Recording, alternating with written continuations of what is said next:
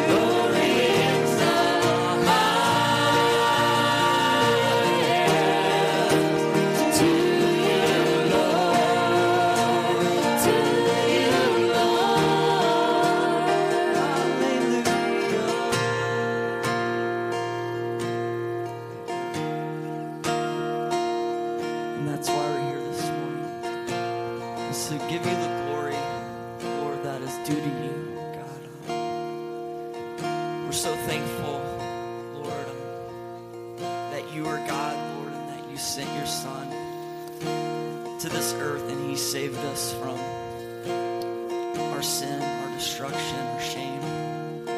Lord, and not only did he save us, Lord, but he gave us eternal life, Lord. We're so thankful, Lord, that we can come into your house this morning, Lord, that we can sing songs of hope, songs of joy. God, all because of you. So we thank you and we praise your name. Amen. Amen. You may be seated. Children, you're dismissed. There they go, full of life. Well, I have contacted someone at the school about the uncomfortable temperature in here said gymnasium slash sanctuary. Uh, until that gets changed, we'll be starting a coat ministry next week. For those who might not have brought your coats, it is chilly in here, and I apologize. Hopefully, they'll leave that heater on next week. Uh, we were we studied it in Sunday school, but for those of you that weren't in there, uh, we covered "It Is Well with My Soul."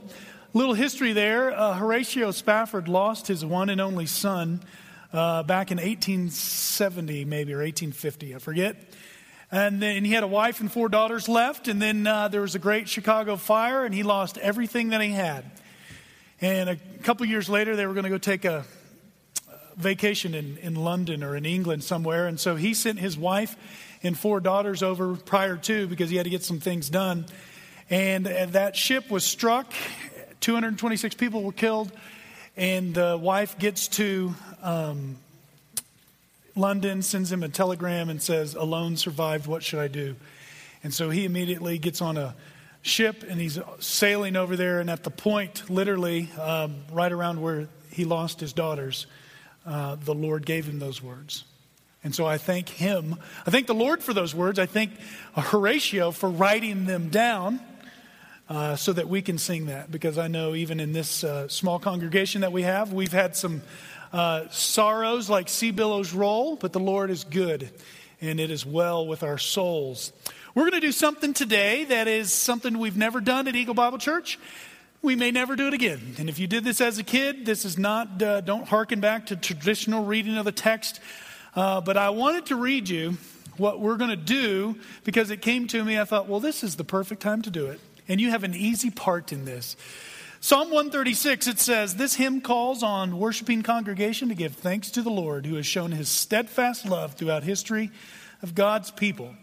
The psalm includes a more recent act of God's deliverance and care, and each verse of this song has the same refrain For his steadfast love endures forever. One cannot miss the theme.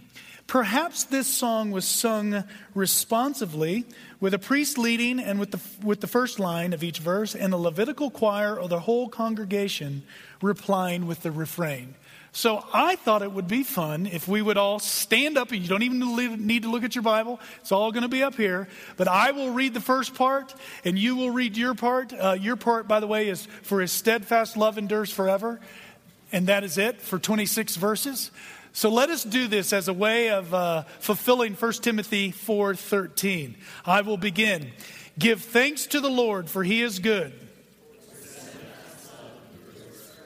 Give thanks to the God of gods. Give thanks to the Lord of lords. To him who alone does great wonders. To him who by his understanding made the heavens, to him who spread out the earth above the waters, to him who made the great lights, the sun to rule over the day, the moon and stars to rule over the night. You get the point? To him who struck down the firstborn of Egypt and brought Israel out from among them with a strong hand and an outstretched arm. To him who divided the Red Sea in two and made Israel pass through the midst of it, but overthrew Pharaoh and his host in the Red Sea. To him who led his people through the wilderness, to him who struck down great kings and killed mighty kings. Sihon, king of the Amorites,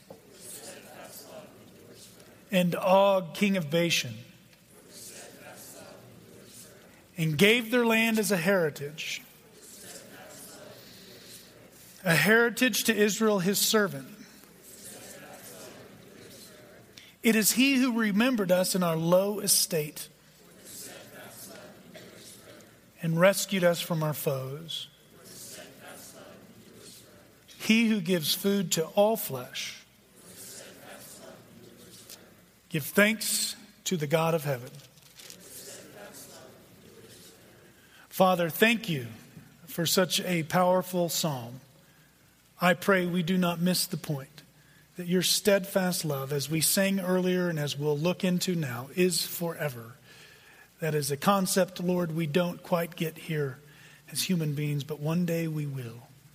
I pray now as we open your word that you would be glorified, we would learn, we would love, and we would leave a legacy to the next generation. I pray these things in Christ's name. Amen. You may be seated. We're going to begin this with a little video.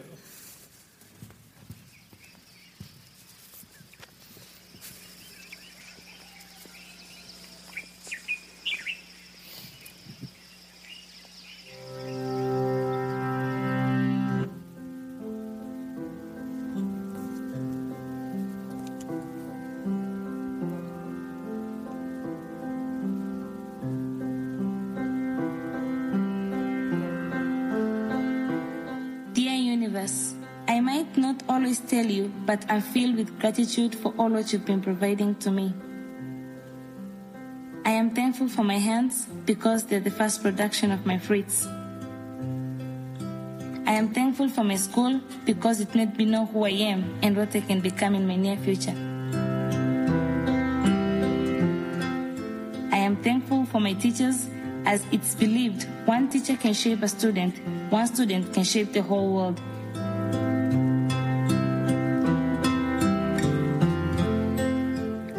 Thankful for the library because it keeps my thirst of reading fulfilled. I am thankful for my mom and dad because they brought me to this world. I am thankful for food because it makes me healthy and strong. I am thankful for music because it sings my joy out. I am thankful for having big dreams because I believe one day I will change the world.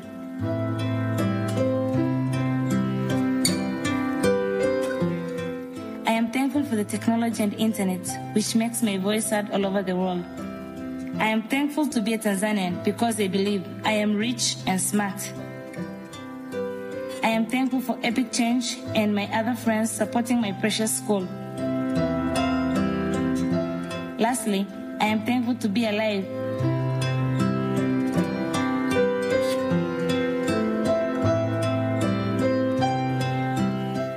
Albert, future president.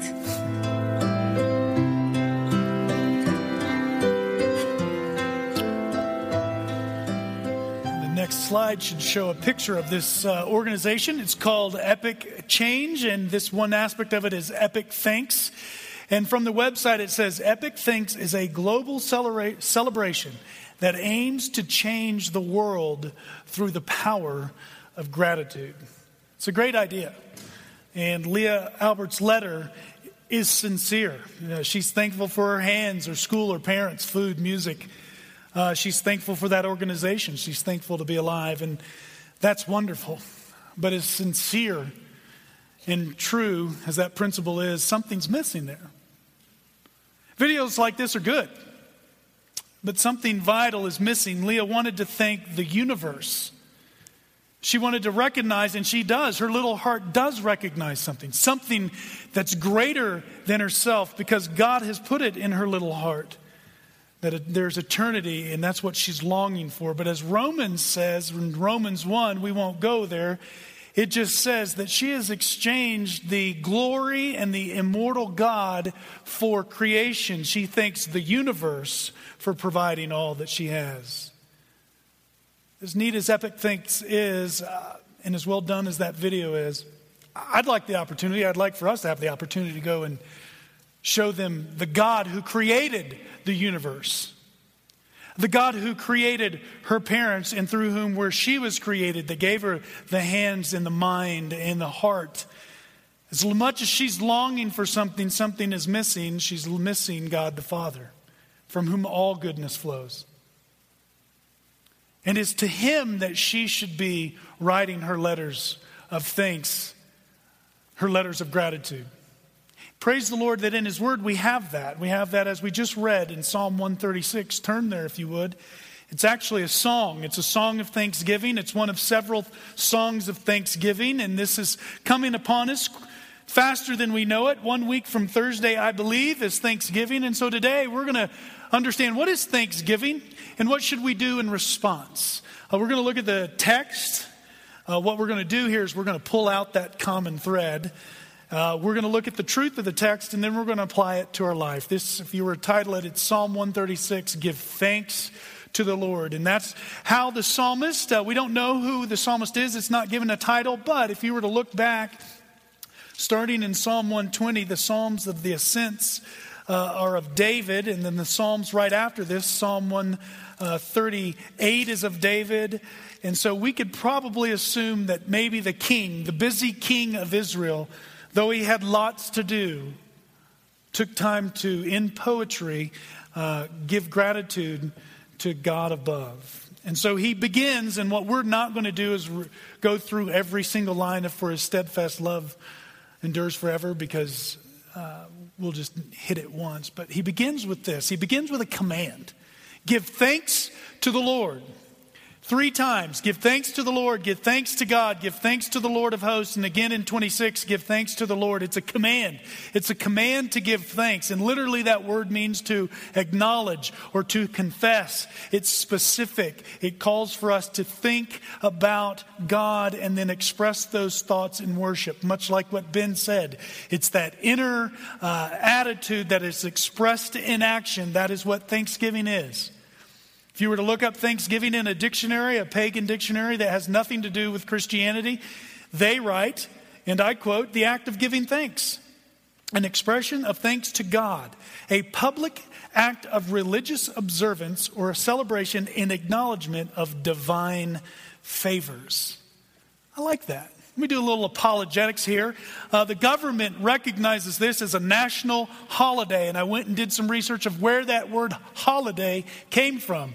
And that word holiday that we will put out there and we say happy holiday season, trying to avoid the idea that Christmas is coming.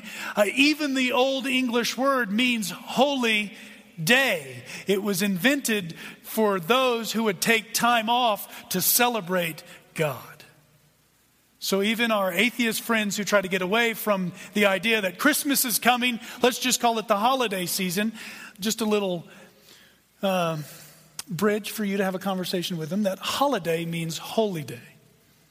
Holiday uh, is something that we are going to celebrate now. It's a holy day, and it's a time for us to go and share the good news. The word Thanksgiving is thanks, Thanksgiving, or. Um, Thankful is used 103 to about 120 times in the Bible, depending on how you translate certain words. Did you know 97% of the time that word is used, it is a thanksgiving from to God from us for something else. 97% of the time, only twice in the Bible, and those are arguable, uh, that you give a thanksgiving to a person.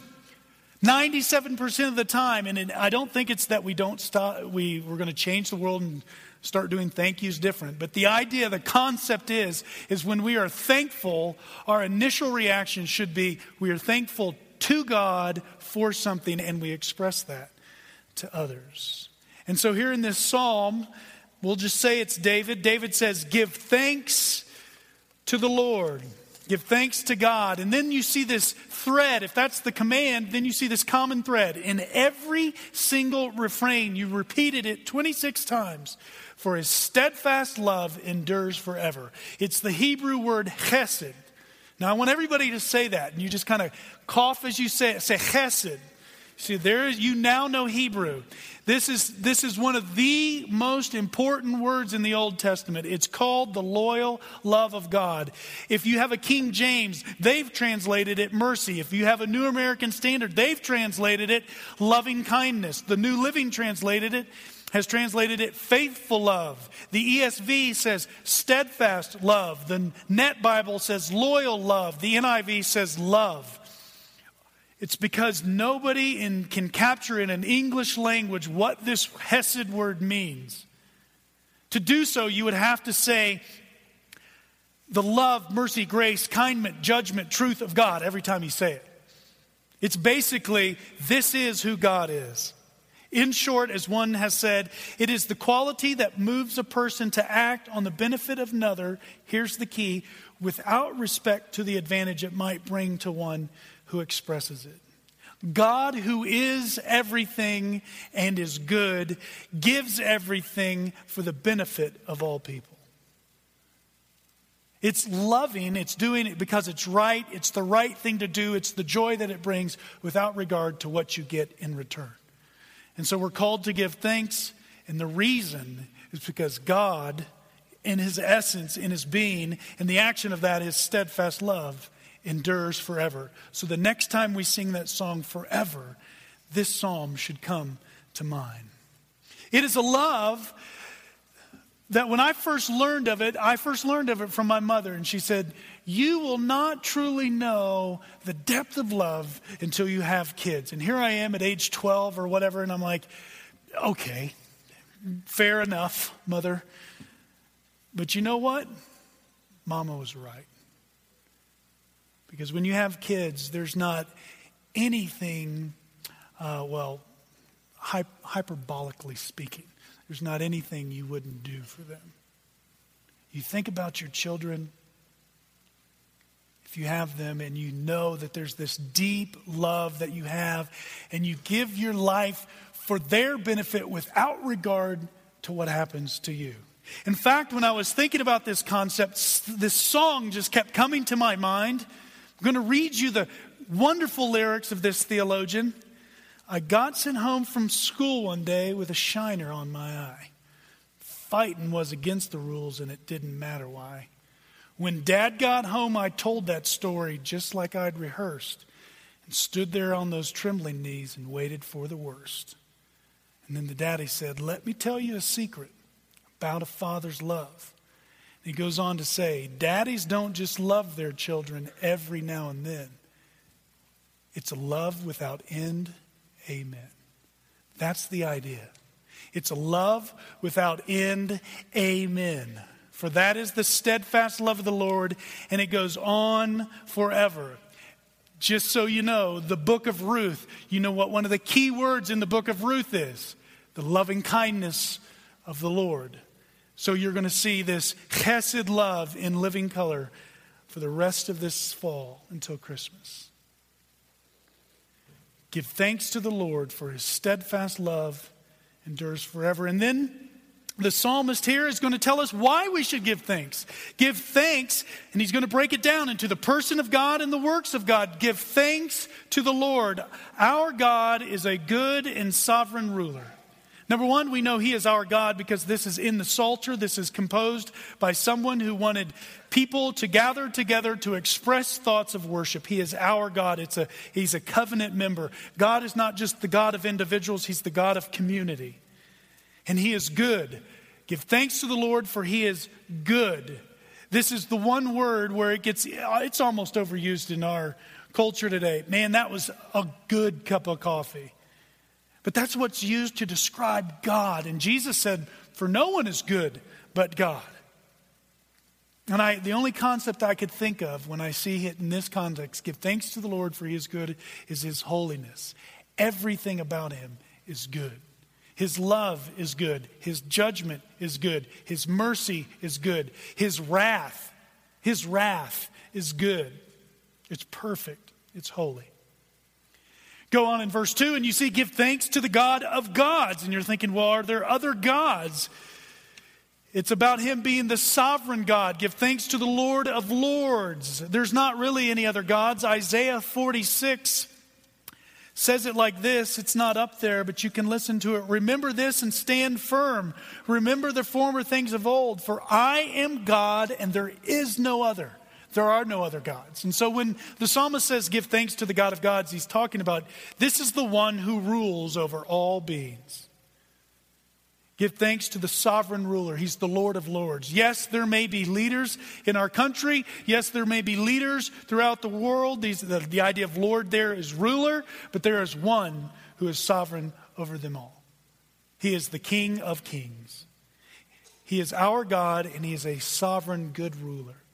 That is who God is. And then the rest of this psalm, all the way through verse 22, he wants to show us the works of God. And he's going to break it down into the natural history, creation, and salvation history, our redemption. He says this starting in verse 4 give th- he goes like this Give thanks to the Lord of Lords, for his steadfast love endures forever. To him who alone does great wonders. I think of David when he said in Psalm 131, uh, You alone do great things. I'm humbled because I try things that are too great and too marvelous for me. And so in verse 4, it's comprehensive of creation. Uh, there are times where we discuss, well, is creation old earth or young earth, but not here. This is celebration. This is worship. It's as if this psalmist puts all the wrangling of theories aside and he just delights in his creator. To him who alone does great wonders. And the sad thing is, unbelievers can't fully understand it. And when they do approximate it, they're all they're living out is Romans 1 and Romans 2, where it says, God has set eternity in their heart. They're longing for this God that we know about. And in 5 and 6, basically 5 through 9, he gets detailed in this design, these great wonders. He says this To him who by understanding made the heavens, to him who spread out the earth above the waters to him who made the great lights. And so you see in these the next few verses, it should pop up there. This is a God who is not only over everything, but he gets detailed in some things. He is purposeful in his provision. The heavens above. Last night they brought in some snow. The earth and the sea below to allow us to live and play and then in seven, he says, Who gives the great lights? And in eight, he says, The sun to rule over the day, the moon and the stars to rule over the night. He is purposeful. He gives the sun because he knows that the land cannot uh, survive without the sun. And at night, he doesn't want it to be pitch black. And so he created the moon, which is a reflection of the sun. God has given rhythms, day and night. Little implication here, a little sermon within a sermon. Probably going to spend a little more on that around the new year. If God has so ordered our days, the question we need to ask is do we have a healthy pattern of work and play? Do we order our days and night? Or do our days run into our nights and our nights run into our days? Psalm 127, 1 and 2 it says, Unless the Lord builds the house, those who build it labor in vain. Unless the Lord watches over the city, the watchman stays awake in vain. It is vain that we rise up early and go to late to rest, eating the bread of anxious toil. For he gives to his beloved sleep. And I love this time of year because it just gets dark so early. God is so good because He knows we need rest, and He said, "I'm going to make it dark early." I mean, we're eating dinner at 5:30. I'm like, "Kids, it's time for bed." No, I said, "It's dark outside. You need to go to bed." Order your days, Luke. right? God is good. He's given us rhythms. And creation is just a picture of it. You could go to Romans and it talks about the strength and the attributes of God. They're perceived, they're reflected in creation. The Creator who gave the world will run it without us. That's why He gave us the moon at night and He wants us to sleep. That's why Psalm 127 is so nice. He'll, he'll run it without us. Every night when we go to bed, a prayer could be Thank you, Lord, for this pillow, this mattress, this bed. I fully understand that you don't need me.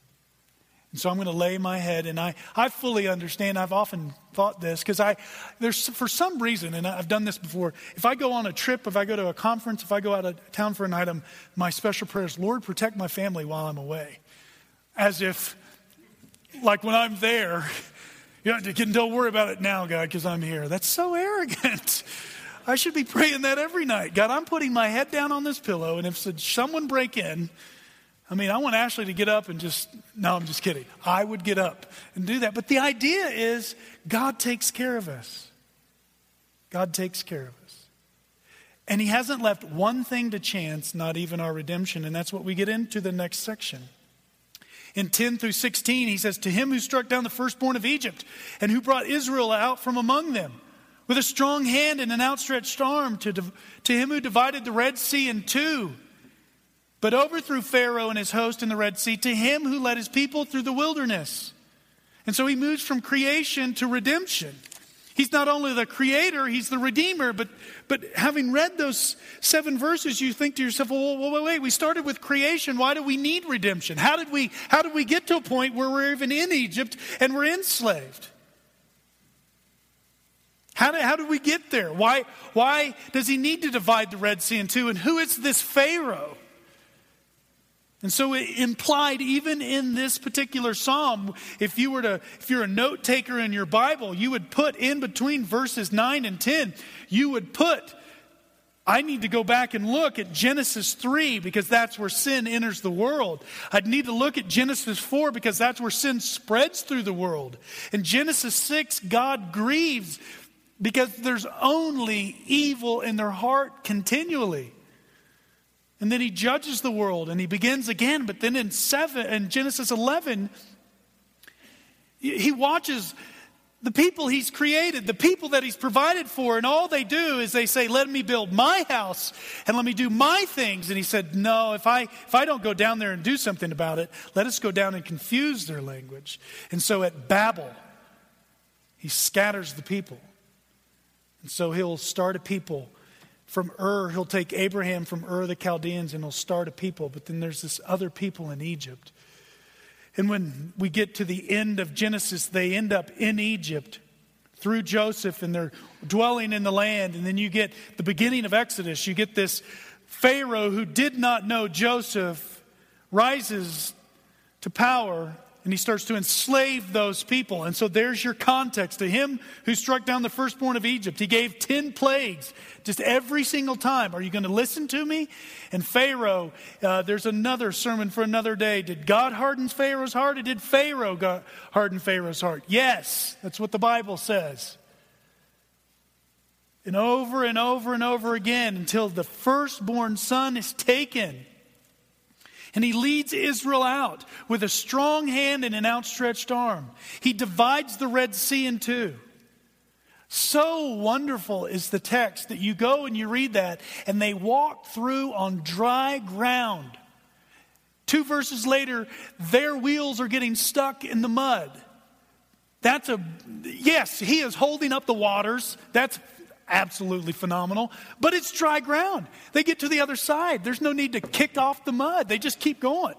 But all of a sudden, after they get through, he's like, I'm going to make it muddy again. Watch this. And they get in, and their chariot wheels get stuck. And so the host of them, there were tons of Egyptians coming, and they get trapped in the mud, and then he just allows the water to come back. And he doesn't stop there. The people get through there. And they're in this wilderness. And he's going to guide them through. Through people. But don't miss the point. It is God here who has the big guns. It is God here who leads and guides his people.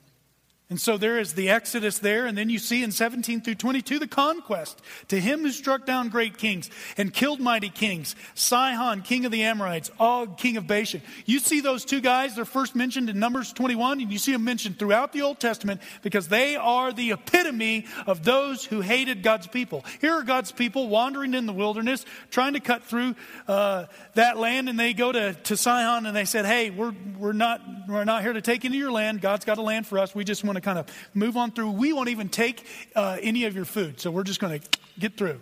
No. In fact, no, and I'm going to try to conquer you. And so God conquers them. To Og, king of Bashan, same thing. And he gave the land as a heritage, a heritage to Israel, his servant. And so it is God who conquers kings. We took down, praise the Lord, Saddam Hussein and bin Laden, but it is God who took them down in his good timing. Why he waited and did what he did, that is not for us to, to debate or discuss. We just know that is what happened. Dictators throughout all centuries, nobody can stand up to God. There is no Sihon, there's no Og, there's no Saddam, there's no bin Laden who's bigger than the God we serve. Amen? And here's the interesting thing about this. If you just look at that and you know your Old Testament, you read through it, you're saying, but the people had to take part in that. So you're telling me it is God who gave these kings and took these kings, but the people had a part to play. And it's you're telling me God is the one who is in sovereign control of it, but he uses people to do it. That's what I'm telling you. No, that's what the Bible says. Look at um, Joshua 1, if you would. Uh, Joshua 1, 10 and 11. And Joshua commanded the officers of the people, pass through the midst of the camp and command the people, prepare your provisions, for within three days you are to pass over this Jordan to go into the to take possession of the land that the Lord your God is giving you. Take possession of what God is giving. And if you were to go back and read Deuteronomy and Deuteronomy 7 and Deuteronomy 31, it bookends it. I'm giving you this land, it's a done deal. And you want me to take possession of it? Yes. So, what you're saying is God gives the victory, but it doesn't remove our responsibility. That is exactly what I'm saying. God has given the victory, but it doesn't remove our responsibility. In fact, if you were to say, well, give me a New Testament idea on God is the one who is doing it, but he still calls me to work, no problem. Romans 8 13. For if you live according to the flesh, you will die. Key. This is key to us being a holy people. This is key to us being a thankful people. But if by the Spirit, the third person of the Trinity who resides in us, if by the Spirit there is your power, you put to death the deeds of the body, you will live. If by the Spirit there's your power, you put to death the deeds of the body, there's our responsibility. Here's the promise you will live. And that is exactly what he did in the Old Testament. It's exactly what he did in the New Testament. There's no difference. This is a God who is a God of grace, and he calls us to holiness. Amen? He is the Redeemer. And so he summarizes it. In verses 23 and 24, he summarizes that his works it is He who remembered us in our low estate and rescued us from our foes. There's salvation history. If you remember back to Exodus 2, He remembers. There arose a Pharaoh who did not know the people, and he enslaved the people, and the people cried out. And it, it's just such a simple little phrase, and it says, He knew. It's not like He forgot, and then, oh, yeah, yeah, yeah, yeah, I forgot about it. He knew. And at His perfect time, He goes and He rescues His people who rescued us from our foes. Paul says it like this in Galatians He rescued us from this present evil age. It's a done deal, it's past tense. We're going to heaven. Praise the Lord. It is well with our souls. And we're still called to fight the good fight of faith. And he ends with his natural history. He gives food to all flesh. Now, that doesn't mean that uh, every single person is taken care of. It just means that anytime we eat, He is the one who provides. Sometimes He withholds for His good reasons. Again, not for us to talk about today, but sometimes He does that. And we of all people, we of all people should be most, the most thankful people in City Market. Next time you go, for, I'm going to forever change the way you grocery shop. When you go into City Market, you and I should be amazed that the last can of those peas, because peas are good for you, the last can, the minute you pull those off and you swipe it with this cool electronic thing, it sends something to somewhere else and probably to somebody else that said, We need more peas. Whoosh, and we can forget that next week those peas will be right there in that spot, not because of Lesueur, or whoever makes peas, but because of God. And we walk down there, and there are loads of different kinds of bread. I mean, you, you, you can spend 10 minutes there just bread. And then you go, right? We're supposed to stay on the outside here, right? That's good, healthy stuff. Stay on the outside. And you go and you look at the fruit. I'm just, you're, you're there with me in City Market. You've passed the bread, you've passed the deli, and there you are. You've got cuties, you've got bananas, you've got, all, like, there's not just Red Delicious. There's Gala, there's uh, Fu, Fuji, not Fiji. I'd like to go to Fiji to eat Fuji apples. Fuji apples, there's limes, there's, there's the organic section. Uh, you just go down, and God's given it all. And we forget that. Excuse me, I won't impose that. I forget that. Go get some popcorn, go get some bananas, go get some apples, in, out, on with life, boom. No, the next time it's, oh, thank you. And then you can go down on the other end and you can look for popcorn on a date. Wasn't that fun? And there's popcorn seeds. Well, look at that. All sorts of, there's not just one type, there's three types. And there's organic, we just found out. Pretty cool. There's milk, yogurt, eggs, bacon, all sorts of bacon. And we forget about it. And we just, oh yeah, bacon. The Bacon's always going to be there. Praise the Lord. Why? Verse 25. He gives food to all flesh. You and I may purchase it. City Market may get the revenue, and they may send some monies to the state for tax, and other people who put their uh, supplies in there may get some of that cash. Let us never, ever, ever, ever forget God is the one who provides. Our God is eternally, abundantly, graciously faithful. He creates and He cares, and for that we should be thankful, and that is exactly how the psalm ends. Give thanks to the God of heaven. And if you look at it now and you step back from the psalm, you see it's a, it's a walk through salvation history. Here's creation, and implied there's sin and there's redemption, and it takes them into an established land. Doesn't that sound something like us. We were created and we sinned against God, and He has saved us. He calls us to fight now, though He gives us the victory. And one day there will be a new heavens and a new earth.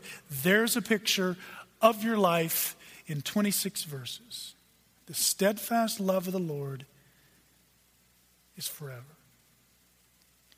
So, what am I wanting us to do as a response to this? I think there's only one thing appropriate to do. When you write a thank you card, don't you get energized? Doesn't it, there's just something right right about writing. There's just something appropriate about writing a thank you card. Dear sweetie pie, thank you for teaching our kids. Thank you for loving me. Thank you for ordering our house. Thank you for doing all the grocery shopping. Don't forget City Market. God is the one who provides. Thank you. It just energizes you.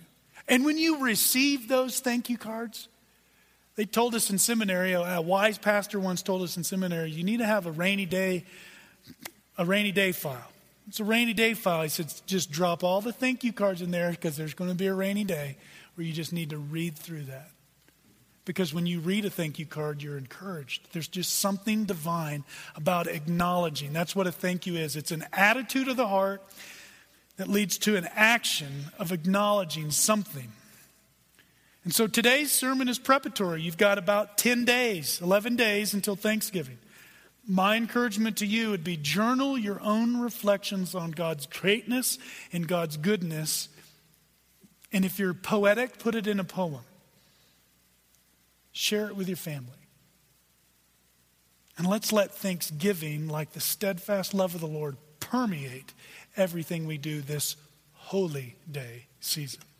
Father, thank you for this time together. Thank you for your grace.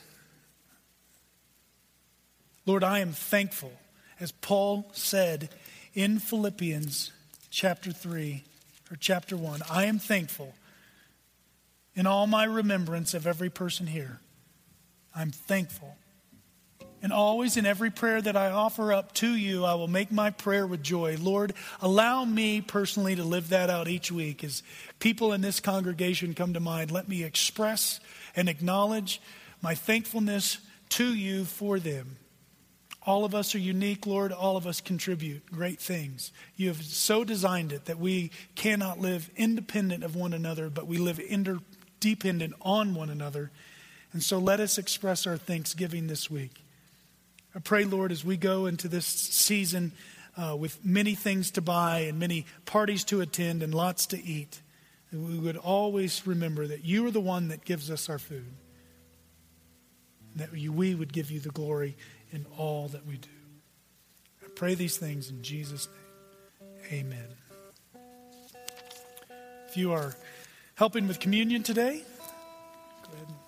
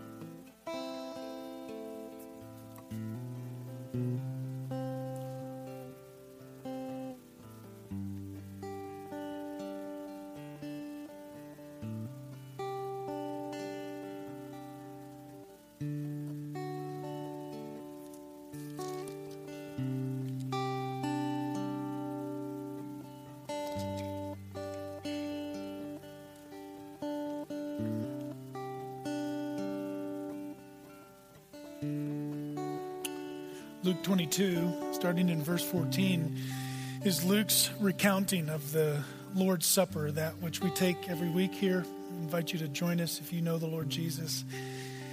Luke says, And when the hour had come, he reclined at table, and the apostles with him, and he said to them, I've earnestly desired to eat this Passover with you before I suffer. Reading it, he's earnestly desired. Jesus earnestly desires to be with his people. For I tell you, I will not eat of it until it's fulfilled in the kingdom of God. And he took a cup, and here's the phrase I want you to hear. And when he had given thanks, he said, Take this and divide it among yourselves, for I tell you that from now on I will not drink of the fruit of the vine until the kingdom of God comes. And he took the bread, and here's the other phrase, and when he had given thanks. Jesus, the one who modeled for us perfectly the inward attitude reflected in an outward action. He broke it and gave it to them, saying, This is my body, which is given for you. Do this in remembrance of me.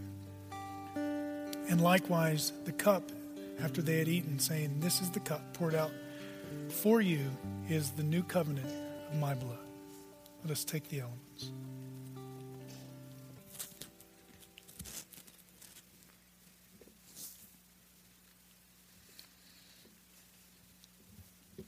Father, we thank you for your Son, Jesus, who modeled for us everything we should do. And uh, oh, how quickly I read over your text at times and don't camp on phrases. But I thank you that our uh, Savior, the one who we're being conformed to, the one who calls us to do uh, what we should do and enables us to do it through the power of the Holy Spirit, was a model of thanksgiving. Twice we see it in that paragraph so we don't miss it. That Jesus was thankful. Help us be the most thankful people on the earth this holiday season. And Father, uh, I thank you personally for your grace in my life. May we never forget what Jesus has done for us on the cross. May we always, as Colossians tells us, with thanksgiving in our heart, honor you and bring glory to your name. We thank you. We praise you. Pray as we go this week, we might look around and see how much you've given us, especially in this valley of the beauty of creation, and reflect on what you've done in our hearts so that we might, with Horatio Spafford, say, It is well with our souls. It's in Jesus' name I pray. Amen. Would you guys stand with us?